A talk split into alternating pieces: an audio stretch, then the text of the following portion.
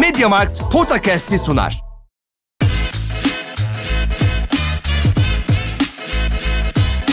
Potakast. Kaan Kural ve Orkun Çolakoğlu'yla NBA gündemine haftalık bir bakış.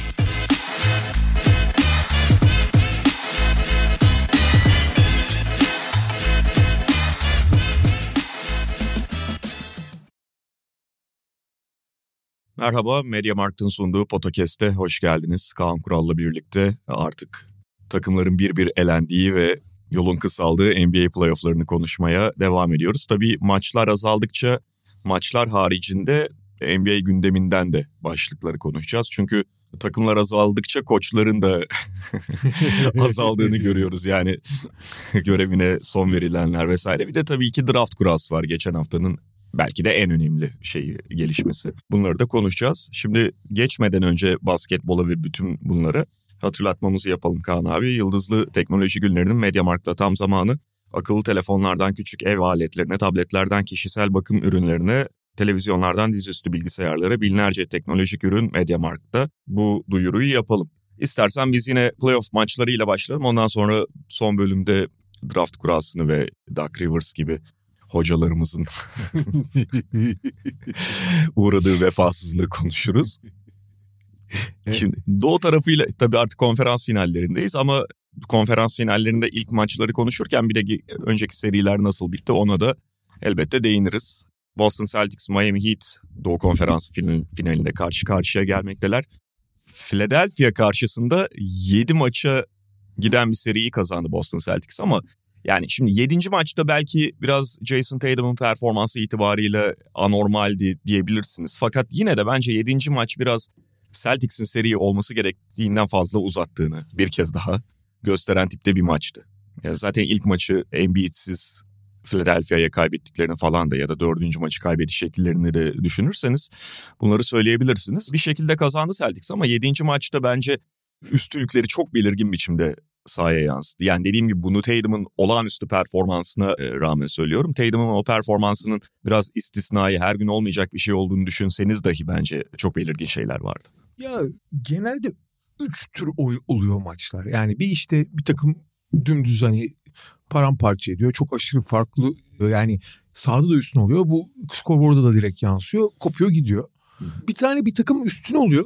Fakat değişik sebeplerden işte diğer takımın ekstra şut atması, bir yerden bir şey üretmesi, üstün olan takımın bunu hani bitiriş noktalarında falan çok başarılı olması nedeniyle hani oyunu kontrol ediyor ediyor ediyor. Hani kontrollü bir şekilde 7-8 sayı 10 sayı falan önde ama görüyorsun sağda üstün. Bir de işte çok kafa kafaya giden maçlar var. Şimdi kafa kafaya giden maçlarda şey çok önemli. Maç sonunu oynama becerisi, diri kalma, şans vesaire. Şimdi onlar için yapabileceklerin belli. Hani maç sonu nasıl oynuyorsun falan filan onlar çok önemli.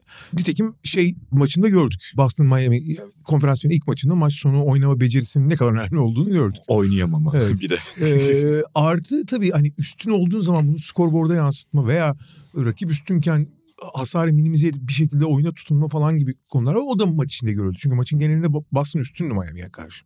Fakat Boston'ın en büyük sorunu zaten daha üstün olduğu, daha iyi gözüktüğü maçların çoğunu kazan yani bitirişte çok ciddi problem yaşaması. Bu maçları çalabilmek de belki de bir serilik en önemli şey. Çünkü abi zaten hani 7 maçlık bir seride daha iyi olsan bile kaç kere rakibi şey yapabiliyorsun ki yani sürklase edebiliyorsun ki. Yani bu tip maçlardan kaba kabaya maçlarda bir şans olursan veya bu tip maçları çaldırırsan işin çok rengi değişebiliyor. Boston bu konuda belki de en poster çocuk takım yani. Hani gerek kadro gerek oyun kalitesini bir türlü şey yansıtamaması e, sonuca. Geçen sene böyleydi. Geçen sene tersiydi mesela belki de hatta. Ters demeyelim de geçen sene çok iyi savunma yaptıkları için ve hani hiç yenilmedikleri için her maçın içinde bir şekilde kalıyorlardı. Ve hatta üstün oldukları zaman da yani rakibi sürekli tut, belli bir skorda tutabildikleri için de öne geçiyorlar. Şimdi bu seneki takım çok farklı. Şimdi Philadelphia serisi dedim. Abi 7 maçlık seri tamam mı? Hani kabaca söylüyorum. Philadelphia'nın daha iyi olduğu tek maç 5. maçtı bence. Bu evet. şimdi kazanıp kazanmamak başka bir şey. Bu ya da Philadelphia hak etmedi falan demiyorum. Şey gibi diyelim yani bilmeyen bu takımları daha önce izlememiş ama anlayan biri gelse ya bu Philadelphia daha iyi takım izlenimine kapılacağı tek maç 5. Evet. maçtı. Ya da şöyle söyleyeyim skor tutulmasın hani jüri üzerine olsun bu artistik patinaj gibi. Ha bütün maçları seyret işte boks hakemi falan gibi. Abi 6 maçı muhtemelen şey şey kazanırdı. Boston kazanırdı. Evet. Ha işte özellikle James Harden iki tane maçı kopardı falan hani bileğinin hakkıyla aldı. Ben yani tekrar söylüyorum. Bunları hak etmediği maçı aldı falan diye bir şey yok. Zaten skorboard daha bak kendini gösteriyor yani. Fakat sahada daha üstün olmaktan hani daha kapasiteli olmaktan falan bahsediyorum.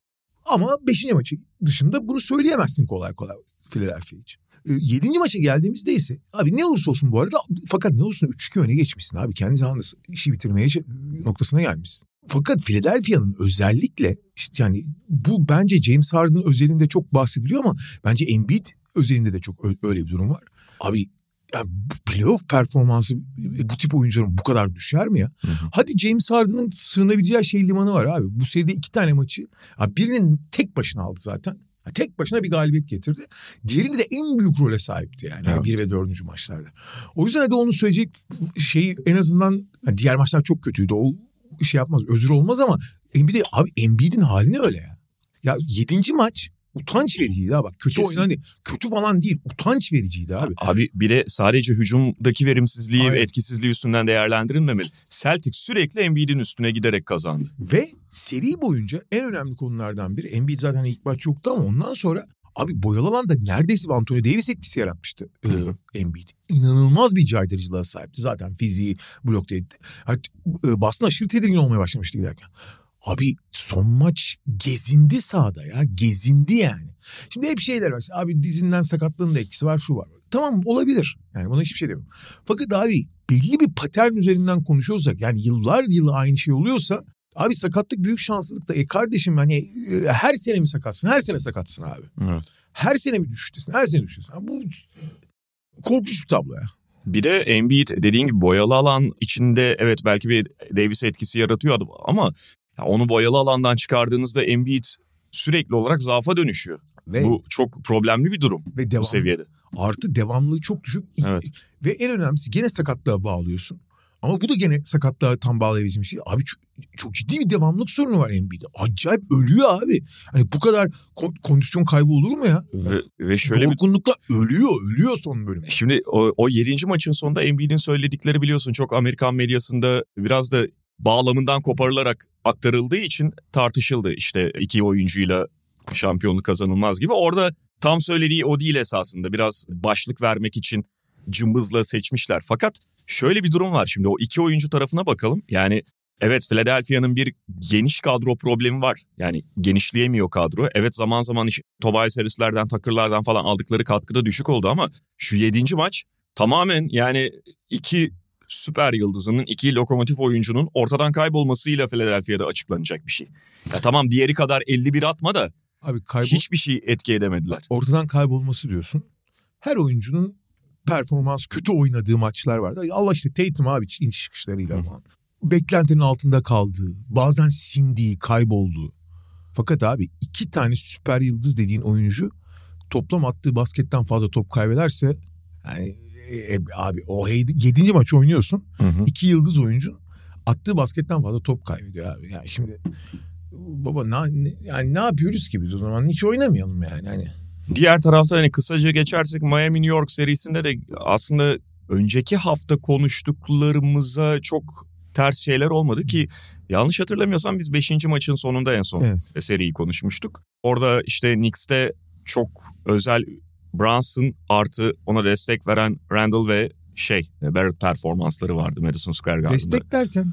Ha şey beşinci başı. Beşten bahsediyorum. Anladım, tamam. Şimdi oradan bağlayacağım ama o desteği yani Knicks için işin formülü biraz kabaca şeye gelmişti. Şutörler falan yerleri ceza kesemiyor. Biraz artık bu üçü de iyi oynayacak. 25'er atacaklar. Belki o zaman bir şansımız olur'a gelmişti. Ama Randall felaket bir seri oynadı zaten. Yani Brunson mesela son maçta yine ayakta kaldı falan ama en sonunda da çok yoruldu. Ha. Belki maçın sonunda yaptığı hata falan da biraz o yorgunlukla açıklanabilir. RC1 de iki maçtır biraz bal kabağına dönüşme durumu var yani. Ee, yani evet. Can Shark kötü bir seri geçirdi falan yani çok hal. Miami mesela şey gibi oynamadı. Milwaukee serisi gibi oynamadı. Miami'nin hücumu gerek işte son maçlar gerek seri boyunca çok çok düşmüştü. Şutları yani, özellikle. Şutları özellikle. Bu New York savunmasının da hani belli bir miktarda payı olsa da ben ona çok bağlamıyorum.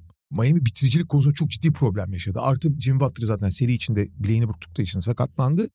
Miami kötü hücum ederek daha doğrusu belki de hani sezon boyunca yaşadığı hücum sorunlarını yaşamasına rağmen New York daha büyük problemler yaşadığı için Miami de tabii detaylarda çok dikkatli bir takım. Yani işte oyun akıcı, hücumda oyun akıcılığını kaybetmeden her rol oyuncusuna yeşil ışık yakarak hani doğru şut attığın sürece kimin attığını çok çok önemsemeden işte savunmada rakibin yaptığı hataları hem zorlayan hem de o hataları anında şey yapan, ortaya çıkaran ya da zorlayan detayları çok iyi oynayan bir takım. Fakat tabii özellikle bitiricilik konusunda yani hücum bitiriciliği konusunda çok ciddi kalite eksikliğine sahip Miami. Yani özetle at, atan yok hocam atan. Santrfor transferi lazım. Ama Ama ama işte transfer yaptılar 3 günde. ama abi şey bak aynı Milwaukee serisinin ilk maçı gibi. Yani Miami'nin Boston karşısındaki ilk maçta gösterdiği ki belki de Milwaukee serisinde de aynı şeyi söyleyebilirsin. Abi bu, bu takım o takım mı diyorsun? Yani hani bu takım bizim sezon boyunca izlediğimiz takım ya da New York takım karşısında izlediğimiz takım mı diyorsun? Abi dünkü maçın ya da bu sabahki maçın diyelim ilk yarısı bu playoff'un bence en şaşırtıcı bir tarafından etkileyici performanslarından biri. Hı hı. Bak şuna rağmen söylüyorum. Üçüncü periyot demiyorum. İlk yarı. Geride kapattılar. Çift haneli geride de kapatabilirlerdi. Fakat o kadar iyi şut atmasalar 20 yani ilk yarıda kopmuştu maç. Aynen öyle. Aynen. Çünkü top kaybı sayısı çok fazla. Celtics Ve Celtics'e karşı aslında asıl avantajlı olma gereken yer orası. aynen top kaybı sayısı çok fazla. Celtics sürekli o top kayıplarından artı hücum reboundlarından paint'te bitiriyor. Deli gibi boyalı bölge sayısı buldu Boston Celtics. Bir yani ara bir ara ilk yarının sonunda 22'ye 4'tü boyalanan sayıları. ya o kadar hücum rebound'a e, verip o kadar da top kaybettikten sonra zaten kağıt üzerinde sana karşı daha iyi olan, daha avantajlı olan bir hücumuna bir de eşek gibi şey veriyorsun. Ekstra hücum veriyorsun. Yani böyle bir tablona Miami'nin dünkü maçta ilk yarıda kopmaması bence inanılmaz.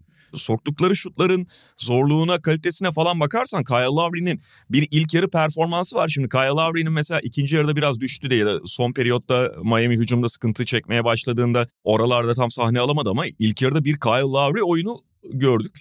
Ya da genel orta mesafe artı 3 sayı performans takımın gerçekten çok çok kritikti orada İnanılmaz. oyunu dengede bir ölçüde dengede tutmaları. Bak Celtics'i hep şeyle eleştiririz. Rahatken cıvık başlamakla falan. Bu maçın en azından ilk yarısı için onu söyleyemeyiz bence Boston Celtics tarafında. İkinci yarıda başka bir Celtics var, belki vardı ama ilk yarıda Celtics gayet iyi oynadı esasında. İlk yarıda yani senin de söyleyeyim? Ya, 20'lik maçtı abi ilk yarı.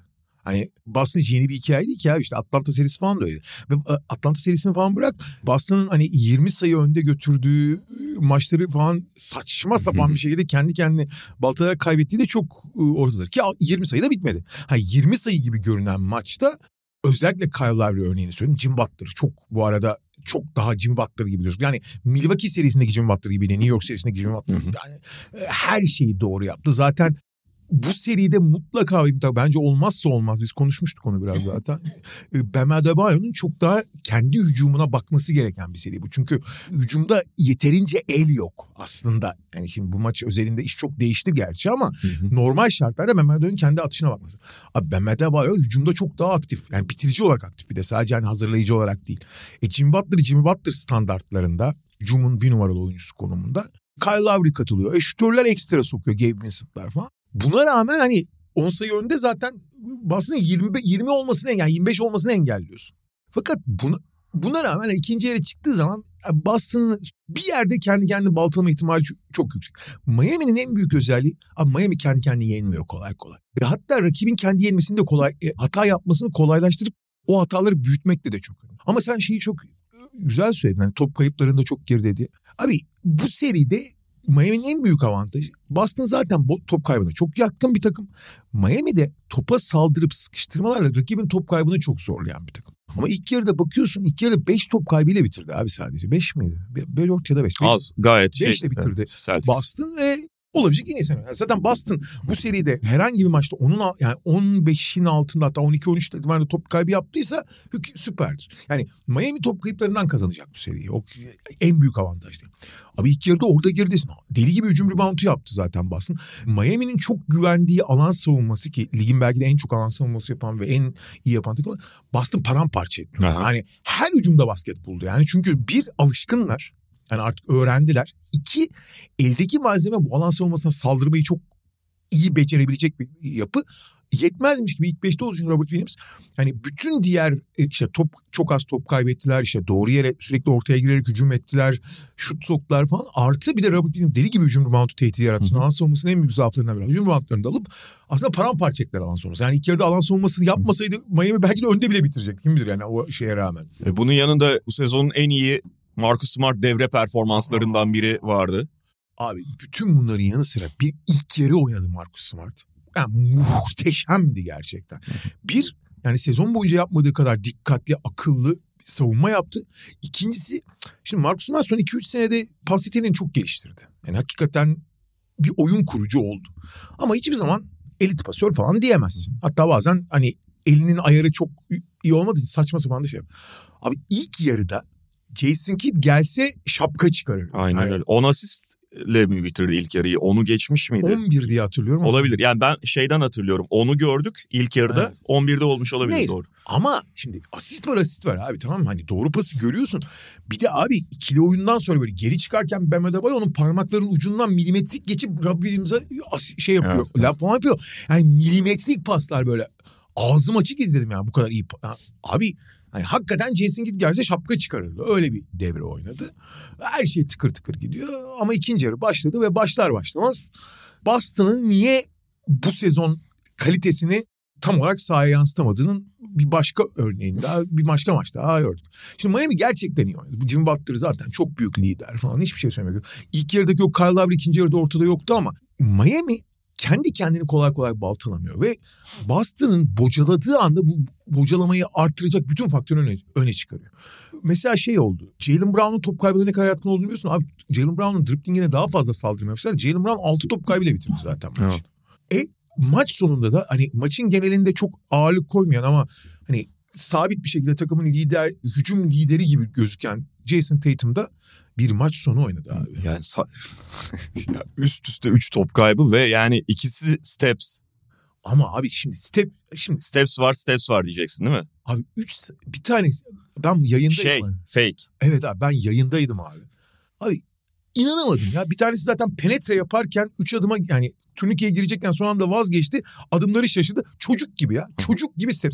Fakat diğeri Diğeri esas affedilmez abi. Bak diğeri o diğer bahsettiğinde yani ilkinde en azından bir böyle ani sıkıştırma görüyor ve e, reaksiyon veremiyor diyelim. Yani Aynen. olmaması gerekir ama anlaşılabilir. Abi fake'de nasıl ayağı yerden kesiyorsun? Abi, yani o yani seyretmeyenler için de çok kısa özetleyeyim. 3 sayı çizginin gerisinde Tatum topu veriyorlar. Şuta kalkacakken üzerine gelen savunmacıyı gördüğü için hani klasik işte topu gösterip dripling'e içeri girecek. Abi bu işte hani close out'a yani kendini kapatan oyuncuya saldırma konusu veya işte side step yapıyorlar genelde. Da üçlük için bir adım yana atıp üçlük Abi bu herhalde Tatum'un kariyerinde maç başına 15 kere falan yaptı. Bu şey gibi ya dünyanın en basit ve o kadar otomatik bir şey ki. Bunu refleks. düşün- Ha, refleks bunu bunu abi çok acayip ya. Yani Zıpladı abi. zıpladı abi. Ve işte sonra bir de komik şey gibi yani ortaokul hatası gibi topu da hani havadayken dribbling yapıp kurtar. Abi onu kurtaramayacağını da biliyor olman lazım yani. Zıpladıktan sonra en azından pası ver yani hani madem suçlamışsın. Çok acayip abi. Yani şimdi hata var hata var tamam mı? Bu tamamen paralize olmak böyle anlarda böyle anların altından kalkamamakla alakalı bir konu. Boston'ı zaten maç sonlarında nasıl işte Atlanta serisinde gördük, şeyde Philadelphia'da gördük. Maç sonlarında nasıl tuhaf tuhaf işler yapıp maçları kaybetmiyoruz. Maç sonu biraz da şanstır. Ben onu her zaman söyleyeyim. Fakat Boston o şansa bırakacak şeyde değil. Yani o şans, yani şans noktasına bile getirmiyor. Bir şekilde öyle hatalar yapıyor ki kendi kendine acayip baltalıyor. Miami özellikle ikinci yarıda da muazzam şut attı. Yani öyle şutursun falan 2-3 tane elden, el üzerinden şutu var. Hakikaten çok moral bozar. Yani Boston mesela dış savunma konusunda çok dikkatliydi maçın genelinde. Sonunda gene şey yapmasalardı. Her üçlüye çok ciddi el gösterdiler. Fakat Miami hani Miami'nin şut isabeti muazzam üçlük atlar. Fakat şut kalitesinin ka- fersah fersah üzerinde. Boston gerçekten Evet. pek çok şutu çok zorlaştırdı. Ama abi özel bir güne denk geldim. Zaten Jimmy Butler maçın sonunda bir tane üçlük soktu. Yani maçı bitiren üçlük. Yani şey gibi hiç Butler'ın şutu değil. Zaten iyi Sekiyor zaten şut. sekiyor ve abi 8,5 metreden böyle yana düşerek falan atıyorsun. Ama Butler bu abi. Hani öyle şut, şutları çok sever. Geçen sene belki de onları finale götürecek şuta çok benzer bir şuttu. Hani kaçırdığı 7. maçta. Aha. Bunlar çok moral bozucu şeyler. Yani psikolojisini de bozuyor takımın. Ama abi zaten psikoloji psikoloji yani Boston'ın maç sonunda yaptıkları. Tatum'a diyoruz ama sırf Tatum değil. Abi ilk yarıdaki Smart'la ikinci yarıdaki Smart aynı oyuncu muydu? Gerçi sakatlandı Smart maç içinde. Yani o da bence çok olumsuz etkiledi. Abi bakıyorsun ikinci yarı it- Jalen Brown'un top kayıpları falan. Abi ikinci yarıda Derek White dışında hadi biraz da Brogdon diyeyim. Sahada normal basketbol oynayan kalmadı Boston'da ya. Hı hı. Kısmen Brogdon ama yani Derek White dışında ki Derek White de biliyorsun özgüveni çok problemli oyuncu. Elleri ayaklarına dolanıyor abi. Diğer tarafta Miami resmen kabalayılık yapıyor. Ulan şey na, makas alıyor falan böyle şey. Ha, böyle şey çok ilginç ama ya. Hani bir de Boston tecrübesiz bir takım olsa için yapmayacak. Abi hmm. 7 senede 5 kere konferans finali oynamıştır. Geçen ya. sene final oynamışsın evet, yani. Çok acayip yani. Şeyi söylemek lazım yani şu konuda %100 katılıyorum. Miami Heat'in bu şut performansı çok iyi şut bulmalarıyla bağlantılı bir şey değildi. Yani evet. şut kalitesinin hani XG şeyi e, üstünden gidersek isabet beklentisinin gerçekten bence üzerinde oynadılar ve bunun tekrarlanması, sürdürülmesi zor bir durum olduğu ortada. Fakat şu konuda haklarını vermek lazım. Yani normalden çok daha agresif ve çok daha tempolu oynadı Miami Heat. Hava atışından itibaren sürekli erken atışı aradılar, sürekli force ettiler. O konuda müthiş bir devamlılık gösterdiler maç içerisinde. Bir de mesela geçen hafta biz bunu konuşmuştuk ve tam biz konuştuktan sonra o geceki maçta olması lazım. Robert Williams'ı ilk beşe aldı Joe Mazzulla. Sixers serisinin döndürülmesinde faktörde oldu belki Robert Williams ama Rob Williams iyi durumda değil abi. Yani bir şeye dünkü ilk yarıda işte hücum reboundlarına ve öyle ya da böyle 14 sayı falan öyle. E, 6'da 6 ile başladı. Evet Kolay 14 sayı attı. Bunlara rağmen yani savunmada şey durumda değil abi. Sürekli çok üstüne gidiyor Miami Heat. Şey... Bence Celtics switch'i Butler'a özellikle bu kadar erken vermemeyi düşünecektir bundan sonraki maçlarda.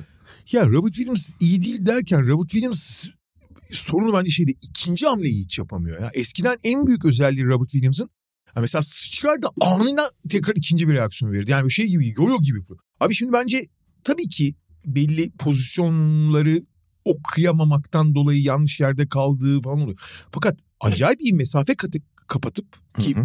Bence savunmanın zaten en kritik noktası artık o. Yani ne kadar mesafeyi kontrol altında tutabiliyorsun. Anthony Davis'i bence özel kılan şeylerden biri. O kadar çabuk ayakları üzerinde yer değiştirebiliyor ki çok ciddi mesafe kapatıyor. Tabii bir de hani zamanlama ve blok tehdidi. Jaren Jackson Jr. da bence o açıdan önemli. Hı-hı. Her ne kadar Jaren Jackson Jr. çok foul teşne olsa da yani çok çabuk mesafeyi kapatıp yani bir noktada bir noktaya hücum onu çekmişken diğer noktaya ne kadar çabuk gelebiliyorsun ve ne kadar çabuk o noktayı tehdit edip kapatabiliyorsun. Robert Williams o konuda bence bence mükemmeldi. Belki o mükemmel seviyesinde değil. iyi yapıyor. Fakat ilk hamle ikinci hamleyi hiç yapamıyor abi. Bir anda ilk hamle bittikten sonra şey gibi böyle şey tek yani tek kurşunu olan bir silah gibi. Dün diye kalıyor.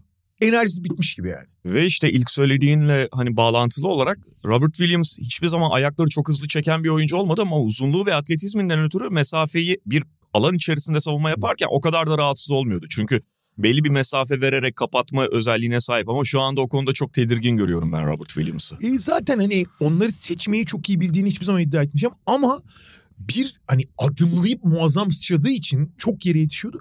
Fakat şey önemli mesela Anthony Davis'le mesela dışarı çıkarıyorsun.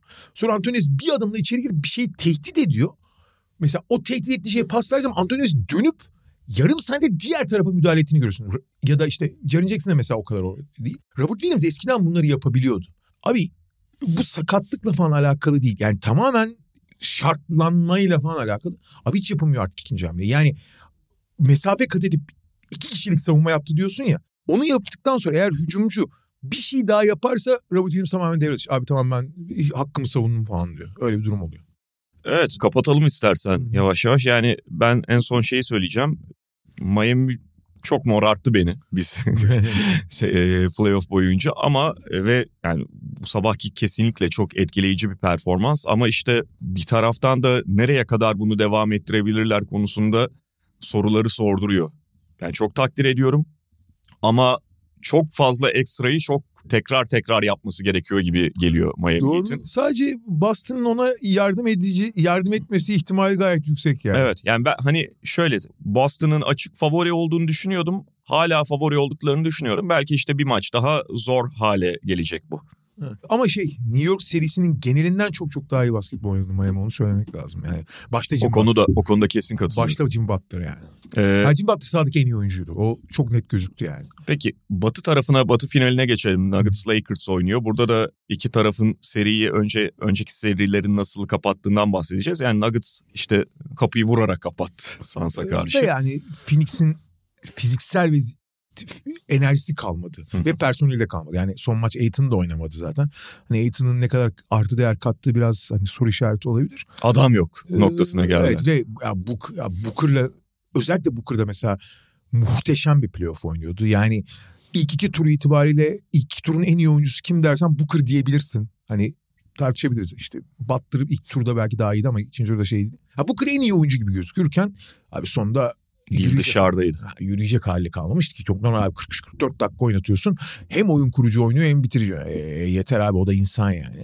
Ve Durant de keza zaten hani çok iyi bir playoff geçirmedi Durant. Bazen bence biraz fazla eleştirildi. Hani yüzdeleri üzerinden falan ki hani iyi olduğunu iddia etmeyeceğim ama Durant de mesela oyunu iki taraflı falan yani. Çok çok ekstra ekstra ekstra eforla oynadık ve gerçekten yıldız oyuncu, süper yıldız performansı da gösterdi genel toplama bakarsan. Ama abi yani hani başka e Hani Shamet iki bir maçta üç tane üçlük attı. Bundan mı bahsedeceğiz? Bu mudur yani? Ya bir de işin garibi 6. maçın ilk yarısında daha fark yedi şey Phoenix Suns ve Cameron Payne 19 sayı atarken yiyorsun yani. Abi şöyle Cameron Payne maçı 32 ile bitirdi. 31 sayı attı. hayır hayır şey Ha, evet. e, ilk yarı için yani Ya şöyle tamam abi uzatmamıza gerek yok zaten seriyi çok konuştuk. 6. maçın 6. maçta Phoenix'in açık ara en iyi oyuncusu süper yıldız performans gösteren Cameron Payne'di abi. evet. Tamam, konu kapandı yani. Ee, hemen öbür tarafa geçiyoruz. Lakers Warriors. Orada da 6. maçı Lakers yani ikinci yarıda bütünlüğü iyi oynadılar da özellikle ikinci yarıda e, Warriors'ı ortak etmeyerek falan ve açıkçası benim beklediğimden çok daha farklı kazandılar. Yani Lakers kazanabilirdi 6. maçı 5. maçındaki yenilginin ardından.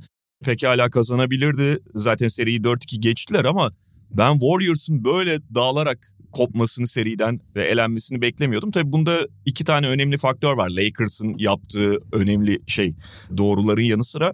Bir Klay Thompson seri boyunca çok çok kötüydü.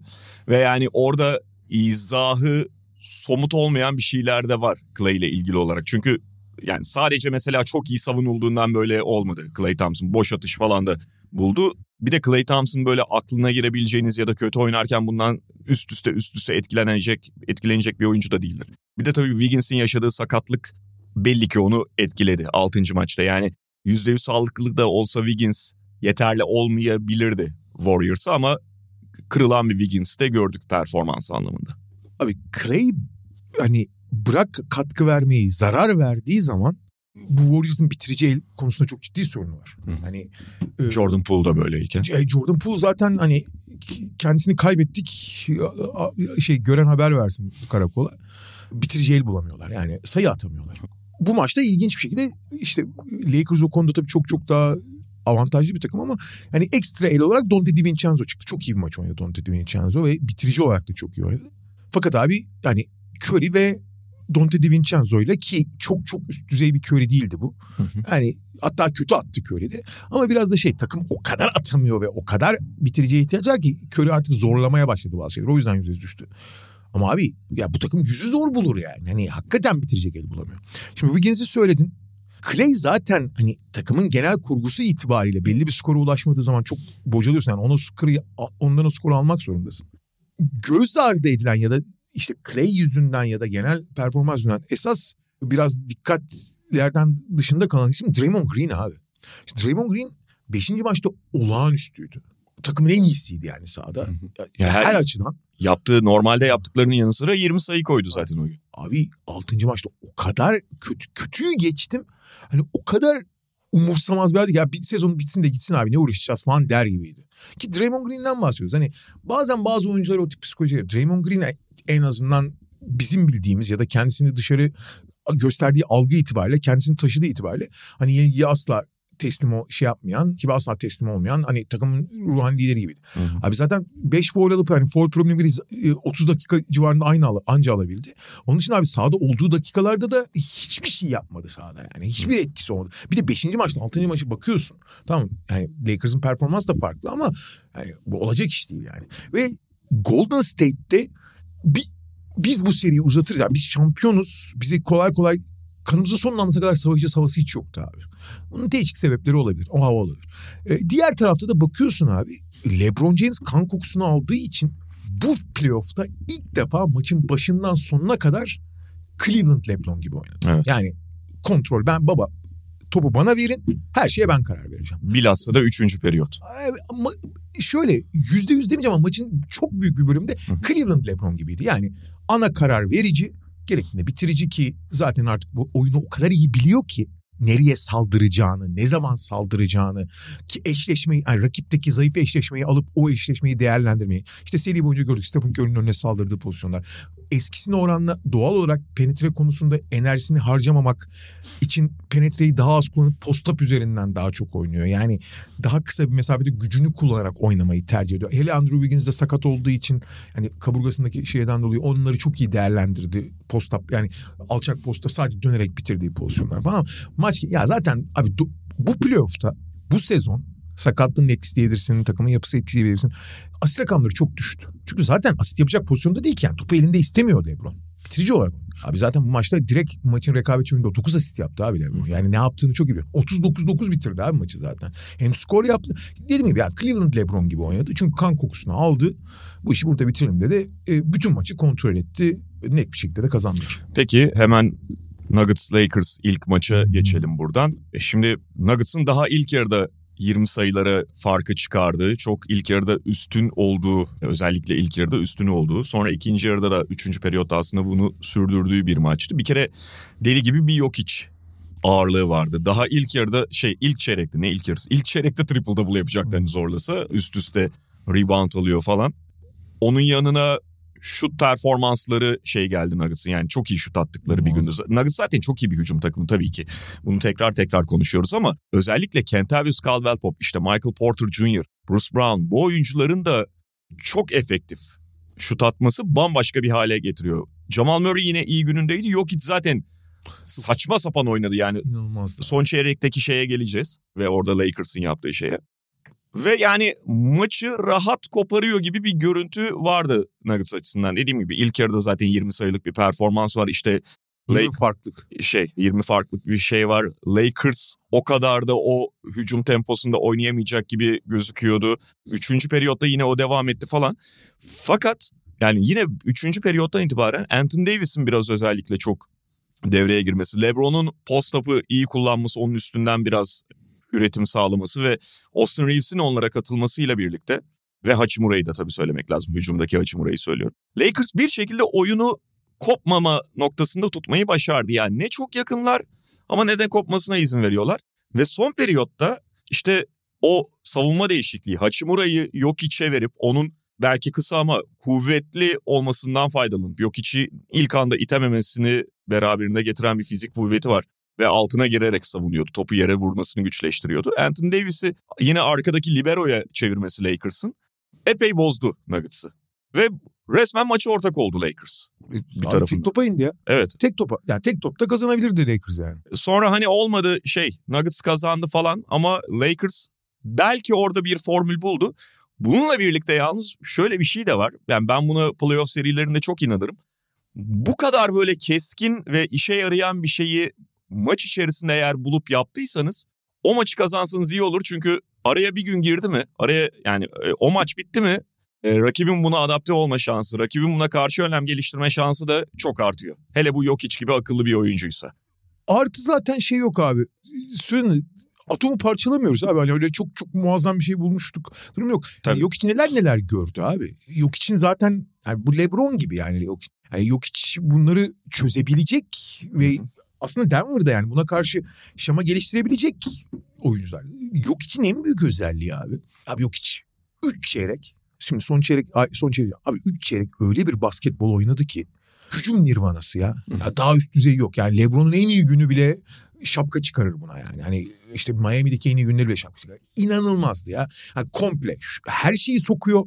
Üçte üç mü ne üçlük attı zaten hani her şeyin dışında. Ya hele o üçüncü periyoda nokta koyan Aynen. şutu yani Anthony Davis de hadi abi ya diye güldü. Yani, aynen ne yapıyorsun abi sen falan dedi yani. Hani her şeyi sokuyor. Ya sürekli doğru karar veriyor. Zaten özellikle bu sene Yok için en çok geliştirdiği konu. Yok için bu sene top kayıpları çok düştü abi. Yani Hı. normal sezona bakarsan. Ya verimlilikte yeni şeylere ye- yeni seviyeler keşfediyor. Yani olağanüstü yüzdelerle atıyor top da kaybetmiyor. Sürekli kaliteli bir şey üretiyor hücumda. Çok acayip bir şey oynadı yani ilk üç çeyrek. Ve takım arkadaşlarına da katkı sağlayan bir şekilde. Fakat son çeyrekte beni şaşırtan bir şey oldu. Yok hiç kondisyonu çok yüksek bir oyuncudur abi. Yani kolay kolay yorulmaz yani. Hani maç sonlarına çok dikkat alır. Ve o konuda Lakers'a avantaj sağlamış. Abi maç sonunda yorgun, çok daha yorgun olan taraf şeydi. Yok hiç. Yok hiç. Şimdi Hachimura savunması falan deniyor ki Hach- Hachimura savunması daha doğrusu Hachimura savunması dememek lazım ona. Ee, Anthony Davis'i arka hatta Aynen. almak. Anthony Davis'i serbest bırakma. Serbest savunmacı konumuna geçirmek çok avantajlı. Burada tabii mutlaka ve mutlaka konuşuyor. Hani Anthony Davis kimin başına vereceksin? Hani ki- kimden ödün vererek yapacaksın bu serbestliği? Tabii ki Aaron Gordon'a. Aaron Gordon'un daha bitirici olması lazım. Ve 2-3 pozisyonda yani Anthony Davis'in pozisyonu geldiği zaman yok hiç yorgunluktan falan çok kötü top kayıpları yaptı. Bir tane dip çizgiden dışarı yolladı falan. Yok hiç genelde onlar oluyor. Yok için en büyük olayı abi. Şimdi en iyi yıldıza bile işte LeBron, Durant, zamanında Kobe, Jordan vesaire Shaq mesela zirve döneminde e, son çare olarak bir şey yapabiliyorsun abi. İkili sıkıştırma getiriyorsun. Çünkü ne olursa olsun iki kişi getirdiğin zaman yani oyuncunun top, topu elinden çıkarması yani etkin olmasını düşürürsün. Kim olursa olsun düşürürsün. İşte Shaq zirve zamanında biraz zorlanıyor. Çünkü iki kişi gelse iki kişi bile potaya soktuğu çok pozisyon vardır yani. Ama o bile hani eğer doğru zamanda getirirsen o iki kişi bile itemez. Abi yok için en büyük sorunu yok için ikili sıçrama getiremiyorsun. Hı hı. İkili sıçrama getirmek daha büyük bir problem yaratıyor. Çünkü çok uzun olduğu için, çok büyük olduğu için o ikili sıçrama üzerinden rahatlıkla pas atabiliyor. Yani onun pasını zorlayamıyorsun ikili sıçramayla. Bazı oyuncuları yapabilirsin çünkü. Zorlayamıyorsun ve abi hep doğru pası buluyor. O yüzden ikili sıçrama getiremediğin bir oyuncu o. Yardım getirebiliyorsun ki maç sonunda gördük işte Rui Hachimura ile savunup işte Anthony Davis serbest kaldığı için ona yardım getirebiliyorsun. Hani olabilecek en iyi senaryo. Çünkü tek kişiyle savundan savunamazsın. Fakat e, şimdi bu mucize bir formül değil abi. Yok hiç bunun değişik versiyonlarını defalarca gördü. E, buna karşı oynar. Fakat yorgunluk ha maç boyunca onun üzerine gitmen, işte onu aksiyon içinde tutman, savunmada ite, itmen falan yorulmasına katkı sağlıyor ki bunu yapmak zorundasın abi. Yoracaksın adamı. Ben şeye inanmıyordum. Yok hiç kondisyonu çok yüksekti. Çok yorulduğu için çok son çeyrekte hiç isteneni veremedi yok hiç. Ve orada o isteneni veremediği zaman Abi Denver'da başka sorumluluk alma, alacak oyuncu pek fazla yok oralarda.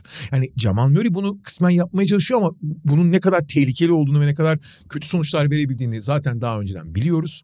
Oralarda Denver bir de hani önde olan takım rakip yaklaştıkça psikolojisi çok kötüdür onu. Yani o ve çıkamazsın. Geldi geldi abi kazanacak noktaya geldi. Burada şey diyor herkes. Şimdi Denver özellikle ilk üç çeyrek hakikaten çok ekstra şeyler de soktu. Yani muazzam hücum etti evet ama çok özel şutlar soktu. Yani Kentavius Caldwell Pop Acayip bir üçüncü çeyrek oynadı. muazzam bir üçüncü yarı. Gerçi şöyle de söylemedim. Kentavius Caldwell sezonun ikinci yarısını çok iyi oynamamıştı.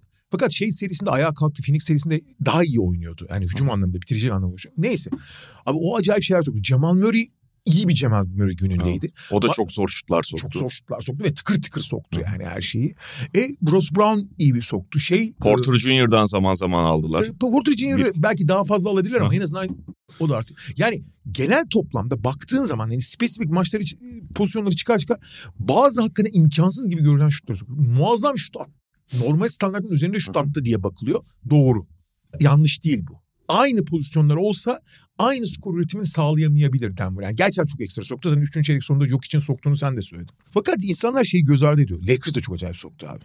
Evet. Lakers da inanılmaz şut soktu. Yani ve Lakers da aynı oyunu oynasa bu skora ulaşamaz kolay kolay. Yani sen dedin ya 3 çeyrek boyunca muhteşem belki de olabilecek hani ligin en iyi hücum takımlarından biri zirve performans gösteriyor ve kopmuyorsun oyunda. Evet. Yani şeye benziyor biraz. Dün Miami'nin işte o bahsettiğimiz Celtics'in o oyununa karşı bütün defeklerine rağmen, bütün top kayıplarına rağmen oyunda kalmasına benziyor. Ve Lakers işte mesela Austin Reeves de bence biraz Kentavius Caldwell Pope'a benziyor. İyi bir sezon geçirmişti ama çok düşmüştü playoff'ta hatırlayacaksın. O da tekrar ayağa kalktı. Austin Reeves inanılmaz bir maç oynadı. Şut konusunda özellikle. Bitiricilik konusunda söylüyorum. Abi şimdi Anthony Davis'in en iyi yaptığı şey seri öncesi konuşmuştuk abi. Ben onu çok söylüyordum zaten. Anthony Davis'in en büyük değeri ve işte hani Lakers kazanacaksa savunmada kazanacak. Çünkü Denver ligin en iyi hücum takımlarından biri. Lakers de en azından teorik olarak Anthony Davis özelinde başlayarak iyi bir savunma takımı. Hani asıl güçleri burada. Abi Anthony Davis'in bütün savunma sorumluluğundan daha önemli olan bu, bu seri hücumu sorumluluğu daha yüksek. Çünkü Hı. Eğer yok için bir zaafı varsa başta savunmada ve Davis'in hücumu o sıyrılarak attığı, hamle yaparak attığı şutları engellemekte çok zorlanır yok işte. Abi Anthony Davis 40 attı abi. Tamam Anthony Davis hücumda 30'lara çıktığını görüyoruz. Ama abi yani konferans finali oynuyorsun 40 böyle bir verimlilikte 40 da hani biraz çok ekstra yani. Ve şunu da söyleyeyim Anthony Davis iyi bir orta mesafe performansıyla hatta bir tane de yanına üçlü, Üçlü koydu. koş- köşe üçlüsü. 40 attı. Şimdi 40 atmak var 40 atmak var Anthony Davis açısından. Yani sürekli dunker spotta falan top alıp bitirip alley-oop vesaire orada yaparsa bunun sürdürülebilirliği daha fazla ama Anthony Davis'in şutunun ne kadar gidip geldiğini biliyoruz. Yani şeyi de şutlara koyuyorum. Onun o tek ayak üstünden tek el yani sol ayak sağ el falan gibi şey at- atışları var ya. Evet bunları yapıyor ama bunları sürekli istikrarla yapamıyor Anthony Davis. Dolayısıyla dediğin gibi yani bir anda 17-18 sayıda kaldığında görebilirsiniz Anthony Davis'in. Lakers açısından da kalmaması elzem. Ya bu seride 20'nin altına düşmemesi lazım Evet. Davis'in ki Hatta hani, 25 yani. e, yani e, mümkünse 40 atsın da bir de 20'nin altına düşmemesi. Hani bir önceki seride olduğu gibi abicim sen savunma görevlerini yap hücumu hallederiz gibi bir durum söz konusu olmaz. Bu seri çünkü eşleşmesi de çok avantajlı.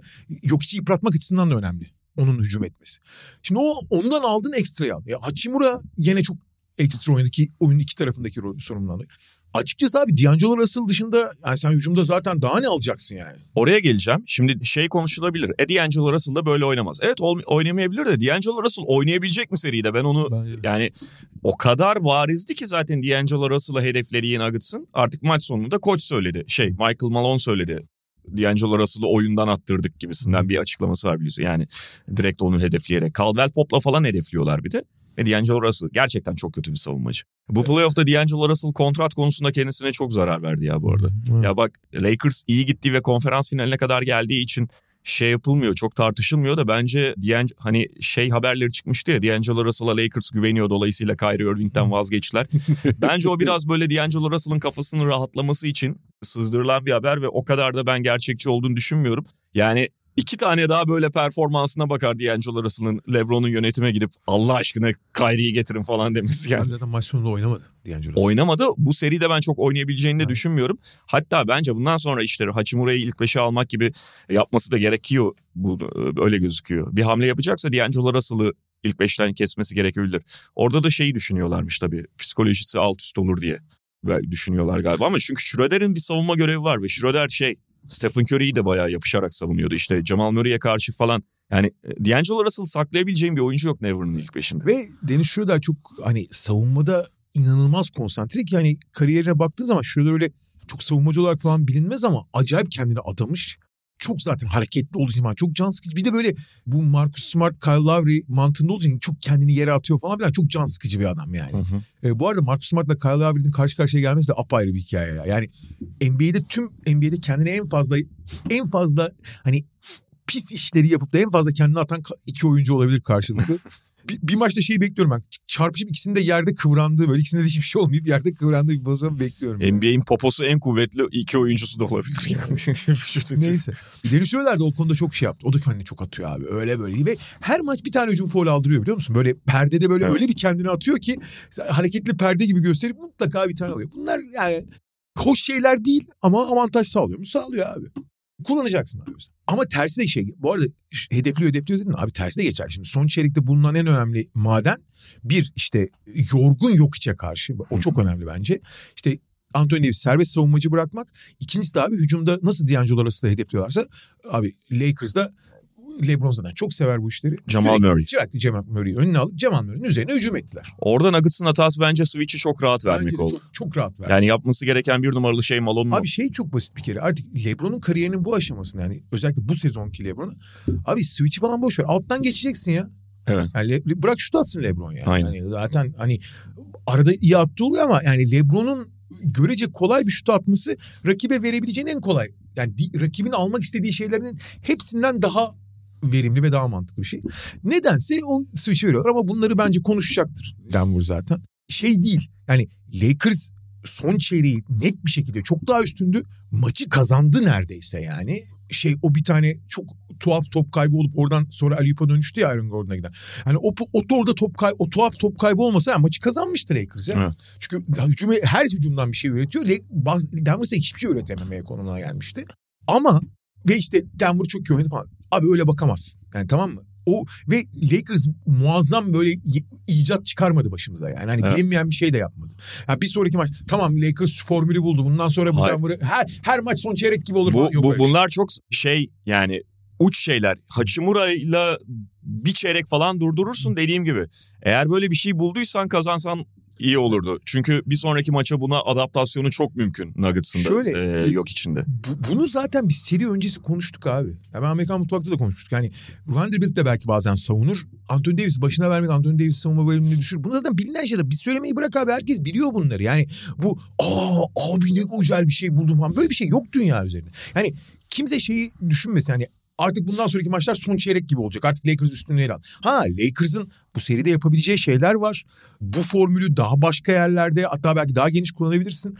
Ama sen, senin de söylediğin gibi abi bunu bulmuşken Denver'ı oraya getirmişken bir de o maçı kazan yani ıı, o maçı kazanacaksın abi. Şu, bence Lakers'ın düzelteceği en önemli şey yani bu hani Hachimura'yı yok için başına vermek falan evet bununla devam edebilirsin deneyebilirsin tekrar başka bir şeye gerek olana kadar da ilk maçta Lakers'ı en çok vuran esasında transition'dı yine. Tabii tabii. Yani Abi bir de maçın başında Lakers abi konferans finaline başladığının farkında bile değil.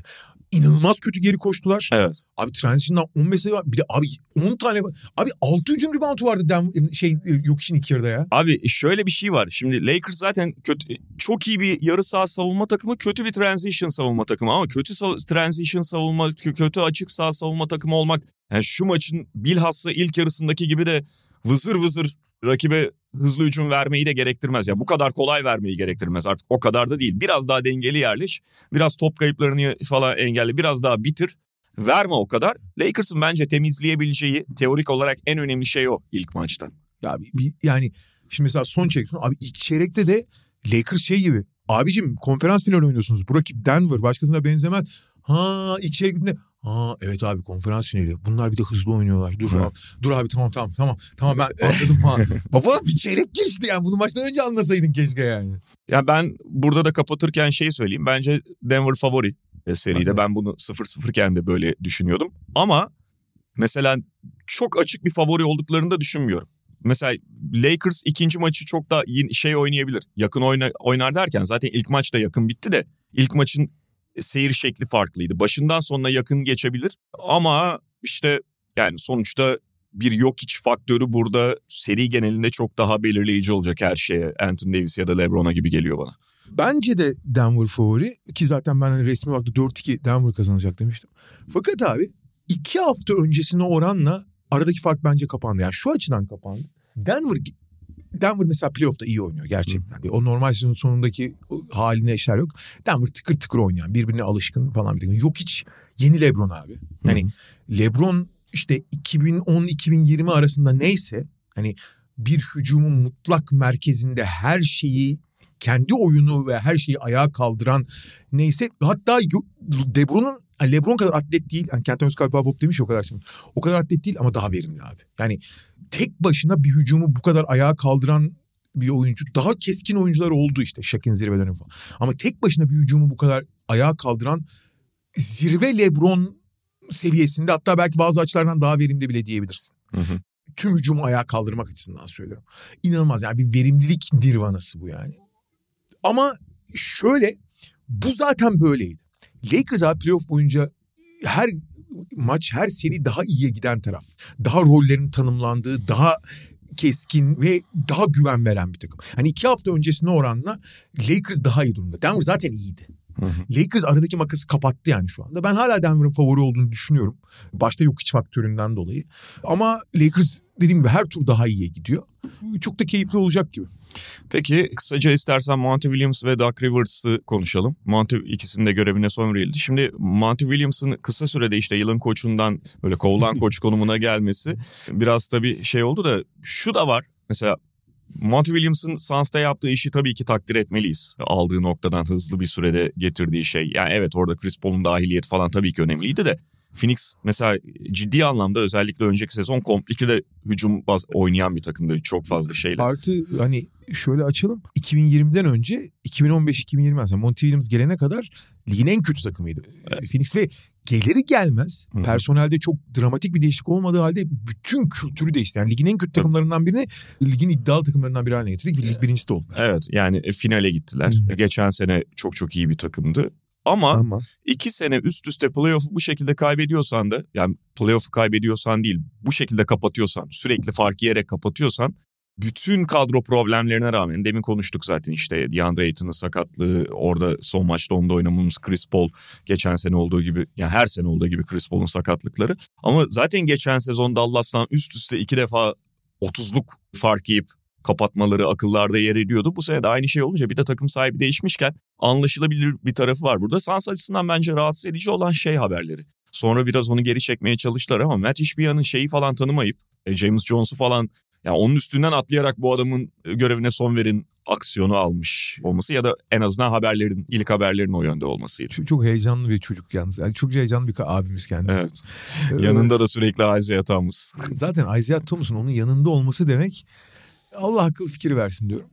Şey önemli abi şimdi Monty Williams'ın yaptığı artılar falan zaten hani bütün kültürü değiştirmesi bile büyük bu. Fakat abi kendi sahanda iki tane playoff eleme maçında birinde 3 iken biri 3 iken devrede 30 sayı geridesin abi. Bunlar şimdi abi Williams 500 maçtır falan kaç işte 5 4 sezon işte 80 100 maç yani 400 küsür maç orada ve çok ciddi bir değişim. Hani bir maç bir iki maç bunları etkilemiyor ama şimdi maç var maç var abi Hı hı. kendi sahanda playoff eleme maçını oynuyorsun. Devrede 30 sayı geridesin. Bak şimdi yenilmekten falan bahsediyorum. Bu abi bunun bir faturası olur. Ve bunun faturası belki de hak ettiğinden daha fazla şekilde koça çıkar. Bu ya, yapacak bir şey yok. Sen de söylediğin gibi yeni yeni takım sahibi de değişir. Diğer taraftan hani şey yeri gelmiş söyleyeyim. Abi Chris Paul ve Joel Embiid'in abi bir tane sağlıklı playoff'u yok galiba ya. Baştan aşağı sağlıklı geçirdiği. Ve kronik sakatlıklardan bahsediyorum. Bazı oyuncular var işte kronik sakat. Öyle değil abi. Sürekli başka bir şey. Başka bir şey ve sü- ama abi her seferinde de olmaz. Ya bir de şey de oluyor mesela Chris Paul özelinde bunu söyleyebiliriz. Hani sağlıklı bitirdi en azından dediğin şeyde de sonradan bir şey çıkıyor. Şöyle oldu böyle oydu- oldu ona rağmen oynadı. Ki Chris Paul'un zaten 17-18 sene olduğu için bir tanesinde de olmasın bari diyeceksin yani. Yani ben şeyi hatırlıyorum. Şimdi tabii üstünden 10 yıl geçtiği için bu Oklahoma City serisi yani Chris Paul'un kariyerindeki en şey seridir. Nasıl diye eleştirilebilecek seridir. O işte 5. maçta mıydı yaptığı top kaybı vesaire onlarla. Fakat orada bile bir şey çıkmıştı. Evet ka- kasık gene Daha şey sonra. Embiid de öyle abi bu arada. Ha, bir tane sağlıklı şey geçirmiyor ve abi şimdi sağlık konusunda oyuncuları suçlayamazsın ama abi bu kadar tekrarlanırsa da yani o zaman şey durumuna geliyorsun abi. Kristaps Porzingis'le yola çıktığın zaman Kristaps Porzingis sezonun bir yerinde sakatlandığı zaman talihsizlik demek bir yerde talihsizlikten çıkıyor. Hı hı. Abi böyle bir patern varsa bu riski de göze al yani bu riski de göze alıp bu riskin iskontosuyla Yani oynaman lazım. güvenemezsin bu adamlara. Güvenemezsin demen lazım. Neyse. Şeye geçirsek Duck Rivers'a da. Abi Duck Rivers'ın şimdi Monty Williams'ın hani son iki senede yaşadıklarını söylüyor. Abi Duck Rivers'da üç, ga- takımı 3 galibiyet aldığı zaman yani tur atlama noktasına geldiği zaman 16-33'müş biliyor musun? Evet. Abi her 3 maçtan ikisini kaybediyorsun lan şeyde. Kapatamıyorsun. Kapatamıyorsun. Kapatamıyorsun veya mesela Sonra seni kapatıyorlar. ya da şöyle mesela 3-0 iken oluyor bu iş. Yani 3-0 öndesin 3-1 yapıyor rakip. Ama bir daha aynı duruma geliyorsun. Abi bu acayip bir şey ya. Ve lig tarihinde en fazla 3-1 ve 3-2'den seri veren koç konumuna geldi. Ee, şunu da 3-1-3-2 öndeyken yani. şunu da unutmayalım. Yine Duck Rivers geçen sene de kovulabilirdi. Tabii tabii. Yani geçen yaz belki bu bekleniyordu. Bir şekilde devam etti. Çünkü en başta zaten Daryl Morey ve Doug Rivers'ın yani Daryl Morey'nin Doug Rivers'ı isteyerek Doug Rivers'la çalışmadığı ortada. Hı hı. Çok isteyerek çalışmadığı ortada ama şimdi Doug Rivers'ı kovmakla bu takımı ne kadar toparlayabilirsin şey de değil. Çünkü James Harden konusunda bir kriz bekliyor Philadelphia'yı bu yaz. James Harden dışında bence Joel Embiid konusunda bence açmalı artık Embiid. O şey Philadelphia. Sadece bu bir sakatlık yani düzenli olarak playoff'ta sakatlıklarını geçtim. Abi playoff performansı Joel Embiid'in çok büyük ayak kırıklığı ya. hani hangi playoff'ta Joel Embiid normal sezon performansına yakın bir şey oynadı? Tabii ben şeyi anlarım tamam mı? Yani playoff atmosferinde özellikle topla üretmeyen oyuncuların yani başkasının üretimine teşne oyuncuların playoff savunması sertliğinde, playoff savunması odaklanmasında performansının belli bir miktar düşmesini anlayabilirim. Hı. Süper yıldız bile olsan. Tabii ideali düşmemesi veya Jim Butler özelinde genelde üstüne koymak gibi bir saçmalık da oluyor ayrı konuda. Ama böyle değil abi. Hani abi 10 puan 12 puan efektif şut yüzdesi düşmeleri işte 2 sezondur sayı kralı oluyorsun. 2 sezondur playoff'ta 10 sayı falan altına iniyorsun falan. Ve top, ben kullandığın top sayısı çok değişmedi halde. Tamamen verimden kaybederek falan. Top kaybın inanılmaz artıyor falan verimli. Hani yok için yapamadı. Şimdi yok için bir kıyaslamasına girmek istemiyorum tekrar aynı şeyden dolayı. Ama hani E, yok işte farklı bir oyuncu. Yani top elinde isteyen bir oyuncu. Ama abi bu kadar verimsiz oynanır mı ya playoff'ta? Son bir ayın yok işten fazla kazananı var mı ya NBA'de şey olarak yani bu tartı yani o normal sezonun son bölümünde yok için üzerine sağdan soldan nasıl gidildiğini işte istatistik şişiriyor bilmem ne falan filan gibisinden ipe sapa gelmez laflar bir Embiid ve zaman zaman Yanis propagandası. Ay, Abi Ve, ve abi bak her playoff'ta tamam her playoff'ta ufak tefek ya da orta çaplı sakatlıklar yüzünden NBA'de bir takım bahaneler bulunuyor. Ba- bahane demek doğru değil. Bir takım sebeplendirmeler oluyor tamam mı? Hı hı. Fakat abi ya kardeşim hani sebebin var haklısın eyvallah da baba bir tane playoff'u domine ettiğini görelim ya. Ha bir tane playoff'ta da ulan Embiid gibi bir oyuncu oynadı. Yani ben sana abi NBA'de şu anda ilk 20'de olan teorik olarak oyuncu. Bak Embiid, Embiid bu arada MVP oluyor. Yani Embiid NBA'in en iyi oyuncusu tartışması içinde olması gereğini savunuyor ki normal zaten MVP'si. Zaten MVP'sin normal sezonda bunu hak ediyorsun. Ben kimse bir şey demiyor. Fakat playoff'a geldiğimiz zaman Jimmy Butler'ından LeBron James'ine, Kevin Durant'inden Stephen. Curry'sine hepsine böyle marka playoff serileri söylerim ben. Özel maçlar böyle tek başına maç çıkan. En basiti ulan hani çok eleştirilen ki bence biraz fazla eleştirildi bu sezon ama James Harden dediğin adam iki tane maç aldı abi şu seride. Abi Bana bana Embiid'in damgasını vurduğu bir tane seri söyle. Ben yine en başta söylediğim, konuştuğumuz şeyi söyleyeceğim abi. Yani orada konuşurken söylediğim şeyi. Bence esas kaygı verici olan Embiid'in yani işte konuşuyoruz MVP olmuş. Ligin en iyi oyuncusu mudur tartışması içerisinde dolanan bir oyuncunun bir playoff serisi 7. maçında rakip tarafından hedeflenen oyuncu haline gelmesi.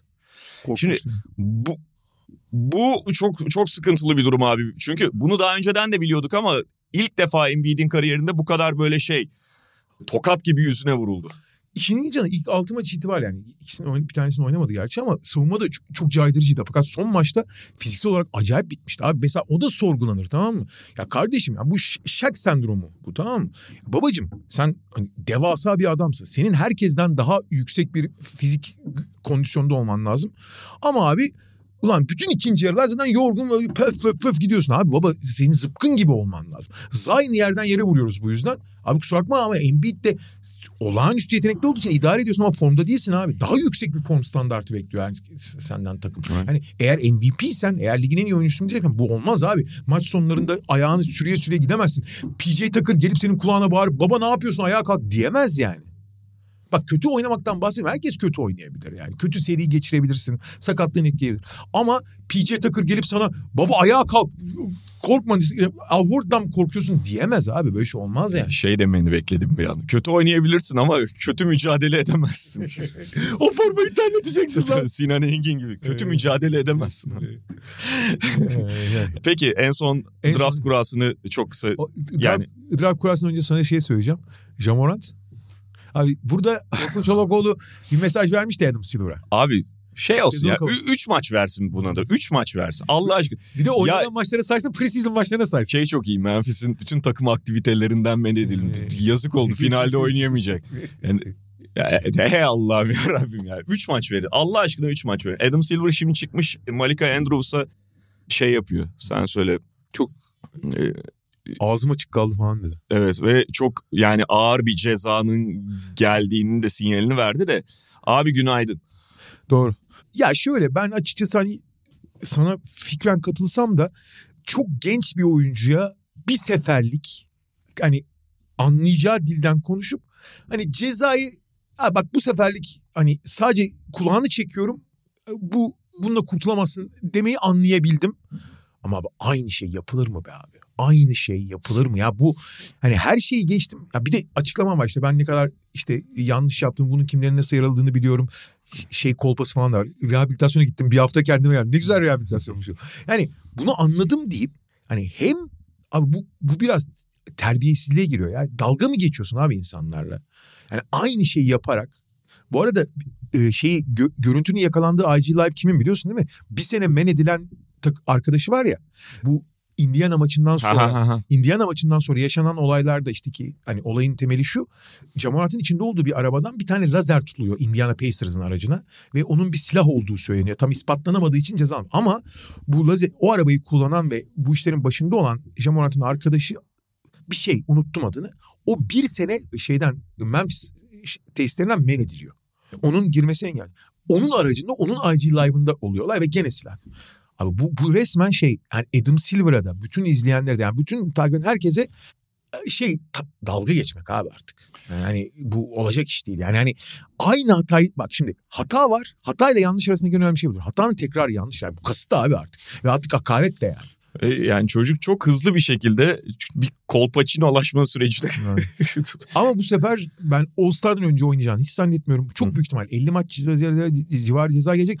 Bu arada oyuncular birliği de muazzam savaşacaktır. Bunun orada perde arkasında da çok ciddi bir legal savaş olacak bence. Yani o, çünkü 50 maç demek Morant'in kontratında 30 küsür milyon dolara denk geliyor. 30 milyon dolara falan denk geliyor. Oyuncular Birliği fazla artistlik yapmasın bence bu konuda. Bence yani e, şey Yapacaklar ama. Hele CBA'de imzalanmışken şimdi savaşabilecek çok alanları var. tamam ama bir oyuncu da yani bu kadar aleni kriminal bir şey yapıyorken cezasını çeksin artık. Ee, Orada tartışma şu yalnız. İşte mesela bu ikinci yaptığı kriminal değil. Çünkü Tennessee'de silah kullanmak serbest. Ha kriminal değil ama bütün NBA yönetmeliklerine aykırı aynı zamanda. Artı hakaret ediyorsun abi. Yani ben istediğimi yaparım aynı şeyi de yaparım. Ta- yani dalga geçiyorsun abi insanlarla. Şey gibi hani çok snobca, çok terbiyesizce. Ha bir de bir önceki açıklamana bakıyorsun. Hı hı. Ben artık özellikle bilmeden yaraladığım işte silah konusu silah konusunda ne kadar hassas olduğunu bildiğim insanları, beni takip eden insanları ne kadar yaraladığımı biliyorum. Çok pişmanım falan deyip sonra aynısını yapıyorsan Aa, geçmiş olsun abi. Ha başına gelmedik şeyler kalmayacak. Bu işte son dönemde Nike ve işte bu neydi enerji içeceği var bir tane. Gatorade'in rakibi. Powerade. Powerade. Powerade emin değilim. Hiç içmediğim için ben Yok, onları... onlardan biri işte yani enerji içeceği de değil. Bu şey mineralleri tazeleyen içecek. Ne diyorlar ona bilmiyorum. Mineral şeyi. E, Onlardan birinin yüzü olacaktı. Bence ikisinde de çok ciddi darbe alacak yani. Şimdi bu şekilde kimse onunla beraber hareket etmez yani. şey o e, Jimmy Carrey'nin yaşadıklarını düşünürsen. Şimdi eski bir reklamcı olarak ben şu fikri veriyorum yani yüzü olacaksa da şöyle bu içiyor içiyor biri gelsin yanına abi içme fazla yaramıyorsa Bu arada Cemorant'ta çok ciddi alkol sorunu var yani. olabilir Çok doğru. Evet. Yani e, bunu zaten bir iki şeyde söylüyordu. Yani bir gecede bir, bir işe tekile falan deviriyormuş falan böyle falan saçma sapan şeyleri var yani. Genç olması bir şey ifade etmez. Ciddi alkol sorunu var yani. Peki Wembanyama'yı Spurs aldı. Hmm. Yani adamlara böyle şeyde bir 25 senede bir draft kurası vuruyor. Abi birinci Spurs tarihinde üç kere birinci sırada seçmiş.